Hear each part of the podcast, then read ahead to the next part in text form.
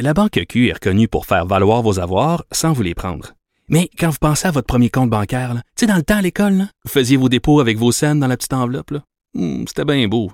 Mais avec le temps, à ce compte-là vous a coûté des milliers de dollars en frais, puis vous ne faites pas une scène d'intérêt. Avec la Banque Q, vous obtenez des intérêts élevés et aucun frais sur vos services bancaires courants. Autrement dit, ça fait pas mal plus de scènes dans votre enveloppe, ça. Banque Q. Faites valoir vos avoirs. Visitez banqueq.ca pour en savoir plus. Cube Radio. On reçoit maintenant Frédéric Moccol, recherchiste à Cube Radio, auteur du blog Accro balado et euh, de toute évidence chroniqueur à ses heures.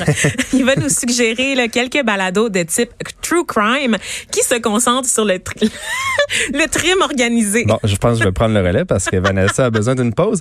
Euh, donc oui, Vanessa, en fait, je vais venir vous parler des euh, balados euh, True Crime. Bon, on s'entend, je pense, n'importe qui qui a déjà écouté des balados ou des podcasts, en fait, a écouté un balado de ce genre-là parce que c'est un des plus populaires, même à la télévision, au cinéma, c'est le genre de sujet qui nous intéresse beaucoup. On s'entend, par exemple, la majorité des balados True Crime portent souvent sur une espèce d'enquête irrésolue ou, ou des cas, en fait, euh, un peu solides, un peu particuliers, euh, ce qui peut être excellent, en fait, euh, quand c'est bien fait, quand c'est fait avec le respect aussi, surtout des victimes, de tout le monde qui est inclus là-dedans, comme par exemple avec la série Synthèse, en fait, qu'on a sur Mhm. nos ondes à Cube Radio. Mais il y a, on a d'autres, en fait, qui se spécialisent de façon... de, de temps en temps sur des sujets un peu plus gros. Euh, j'ai nommé le crime organisé, justement. Euh, je vous dirais, il y en a probablement moins parce que, selon moi, ça demande euh, peut-être un peu plus de travail. Parce que on- quand on parle de crime organisé, on parle pas juste d'un cas, on parle d'une organisation, on parle d'un système, on parle de nombreux acteurs euh, qui agissent d'une façon ou d'une autre. C'est souvent quelque chose qui, qui, qui on connaît un petit peu, qu'il y a beaucoup de gens qui ont écrit dessus sur ce sujet-là pendant des années, des années, mais reste que c'est très secret euh, comme euh, pan, disons, de la criminalité. Sauf que certains balados qui, qui réussissent vraiment bien à traiter de ces questions-là. Puis justement, aujourd'hui, c'est ça que je voulais vous proposer.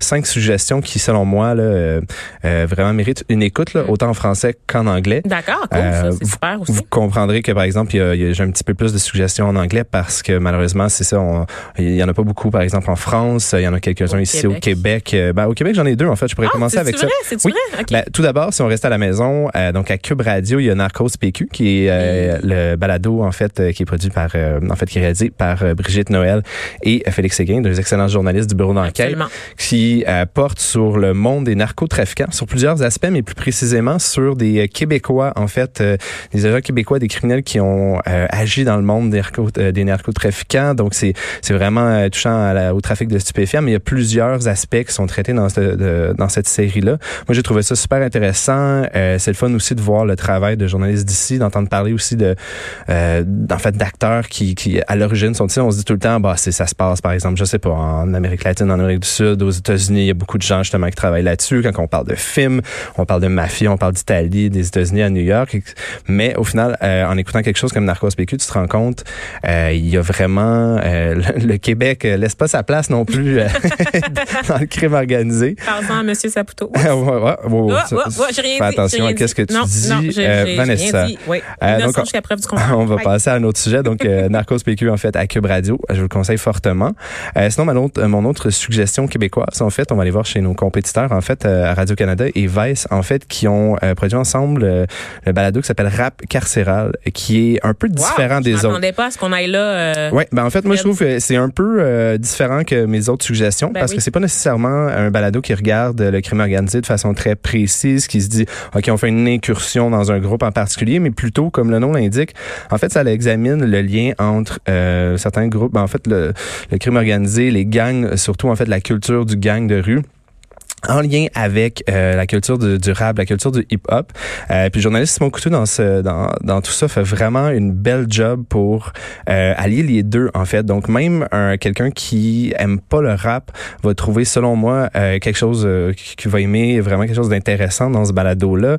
Euh, en même temps, c'est pas juste non plus sur les gangs de rue, ça Ouais. fait pas l'apologie de par exemple euh, la violence ou euh, justement la culture du bling bling ou de, la, de, de- tout ça qui peut exister dans justement en lien je pense à ça, ça l'aborde d'ailleurs un peu Mhm. cette question-là de de dire ok c'est bien beau t'en parles dans, dans tes chansons sauf qu'après ça après avoir fait de la prison peut-être que tu vas réaliser que c'est peut-être pas la même game que quand tu le fais dans Tune ou pas. Euh, donc c'est c'est puis réussir à aller trouver des, des intervenants qui sont comme carrément comme par exemple j'en ai un qui il, il est carrément recherché par la police puis il réussit quand même à lui parler puis à parler de tout ça.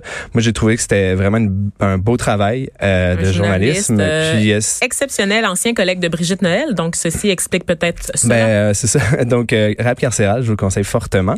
Sinon, si on tombe sur euh, les balados en anglais cette fois-ci, j'ai mon préféré, celui que, que je porte dans mon cœur, un, Ben un de mes, mes balados préférés qui n'a jamais été produit. S'appelle Crime Town. C'est un, c'est un balado qui c'est de, des États-Unis, en fait, qui est produit par l'entreprise Gimlet Media, qui est une grosse entreprise de balado, en fait, aux États-Unis.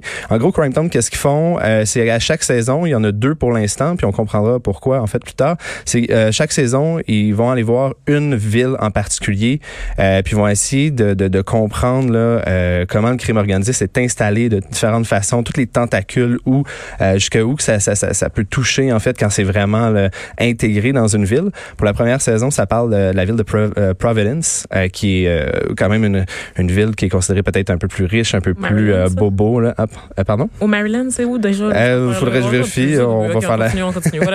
Donc, en fait, Providence, puis c'est vraiment fascinant de voir comment les différents acteurs, les différents personnages de toute cette série-là, à quel point ils sont allés chercher des... des euh, des, des témoignages que eux ont récoltés ou que euh, des criminels qui avaient fait des témoignages avant eux. Euh, c'est vraiment fascinant de voir jusqu'où ça peut aller, euh, jusqu'où un crime organisé, le crime organisé peut gangréner une ville, euh, puis comment que ça touche à peu près tous les pans de la société. Euh, leur deuxième saison est en- euh, donc la dernière est euh, à propos de la ville de Détroit, qui est complètement autre chose. On parle d'un autre univers euh, du tout au tout. Mais euh, il y a juste une chose peut-être à dire sur Crime Town qui va peut-être être difficile pour certaines personnes, c'est que il y a beaucoup, beaucoup, beaucoup, beaucoup de personnages. Donc parfois c'est difficile euh, de suivre. J'ai trouvé que la deuxième saison était un petit peu moins bonne de ce côté-là. C'est plus difficile de suivre de qui parle à, à tout moment, surtout qu'à chaque épisode, il peut changer pour nous présenter une nouvelle situation. Au final, ça finit toujours par s'entre, en s'entrelacer, puis pour nous montrer euh, en fait comment euh, tout le monde se connaît un petit peu. On dirait un avertissement fait pour moi qui a de la misère Ben, à se rappeler des noms d'à peu près tout le monde dans C'est ça, c'est c'est juste prenez votre temps. Je c'est pas nécessairement pour tout le monde, mais si vous êtes prêt à par exemple si vous êtes fan de de de, de je sais pas comme une série comme par exemple The Wire qui a un Oh, peu le même défaut que que, que plein plein plein de personnages, mais si vous êtes capable de suivre ce genre de série là, de cette technique narrative là, de vous présenter beaucoup de personnages pour vous faire comprendre le tout, euh, vous allez vraiment adorer Crime Town. Moi, c'est pour ça que j'avais beaucoup aimé ça. C'est une série de bros. Parce que vraiment, jusqu'à présent, tu sais, moi, là, j'ai un petit préjugé. Là. Les, les trucs là, de true crime, Mm-hmm. là, c'est des affaires. Ça a l'air tellement masculin comme, un- comme univers, honnêtement. Je me demande, Euh, est-ce que c'est accessible? euh, est-ce que je vais être rebuté? Là? Parce que moi, là, les gars qui tripent sur le parrain, là, pis des affaires de même, là, peux-tu dire que. hein? Moi, je te dirais que le true crime est aussi, en fait, selon les statistiques, le true crime est le, le- le- si je me trompe pas, le, le style de podcast en fait qui intéresse le plus euh, les femmes. Oh, Yas Donc Queens! euh, après ça, je pense pas que c'est juste euh, juste pour euh, une affaire de bros. Euh, après ça, quand on parle de crime organisé, malheureusement, c'est souvent en fait, ben malheureusement, je sais pas si on devrait dire malheureusement, mais ça reste un milieu qui est très masculin, qui est très sou- souvent machiste et compagnie. On peut le savoir, c'est c'est un milieu qui est très euh, violent en fait. Euh, donc après ça, c'est sûr que les personnages sont principalement euh, masculins. Ça, je Euh, après ça, les même. personnes qui traitent de ces sujets-là sont le sont pas nécessairement. Il y a- D'accord. dans d'autres, je pourrais te faire une autre suggestion si tu veux true crime au féminin, mais ça sera pas une autre chronique. Euh, donc en fait, je vais continuer euh, pour pas prendre trop de temps. Il y a une autre série, une autre série québécoise en fait, mais en anglais, qui a été produite par Postmedia, en fait, qui s'appelle The Dark North, qui euh, en fait, met en vedette le, le- le- le journaliste, un journaliste vraiment euh, vétéran euh, de, de, de, de, Gazette, si je me trompe pas, qui s'appelle Paul Cherry.